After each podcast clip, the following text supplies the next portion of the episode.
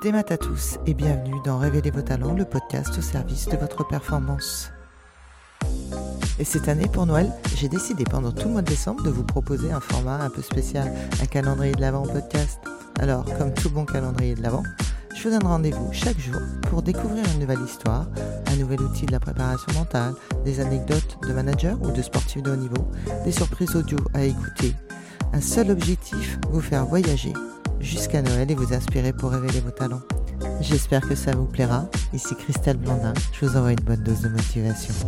Combien de fois, dans votre tête, d'étonnants rouages se sont mis en action? Vous verrez rapidement au cours de vos aventures, de vos tournois, de vos compétitions, quel que soit le lieu, l'intensité et la durée, que vous ne parviendrez pas au succès qu'à condition d'avoir un mental, votre mental, de l'avoir renforcé, de lui avoir donné cet étonnant et jubilatoire sentiment d'être indestructible. Et pour que le jour venu, vous soyez apte à faire face à l'inattendu, à la souffrance, au découragement, pour que le jour venu, votre corps soit l'écoute de ce que votre esprit sera capable de lui faire faire, il va falloir vous préparer.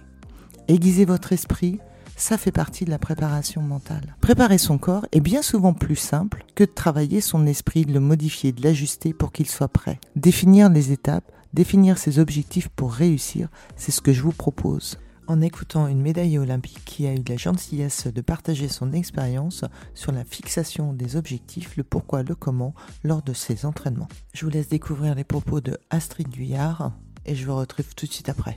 Fixation des objectifs, elle se met à quel moment chez toi? La fixation des objectifs, pour moi, elle est intéressante en amont, dans tout le travail de préparation qui précède euh, l'échéance au moment de l'entraînement. C'est-à-dire qu'à un entraînement, je me fixe un objectif de qu'est-ce que je veux travailler? Physiquement, mentalement, techniquement. Je me fixe cet objectif, je déroule mon entraînement. Comment ça s'est passé? Est-ce que j'ai réussi à atteindre les objectifs que je m'étais fixés? Oui, pourquoi? Non, pourquoi? Qu'est-ce que j'ai ressenti? Qu'est-ce que je vais travailler au prochain entraînement? Et en fait, c'est une méthodologie des petits pas où en fait on monte marche après marche pour atteindre son objectif final.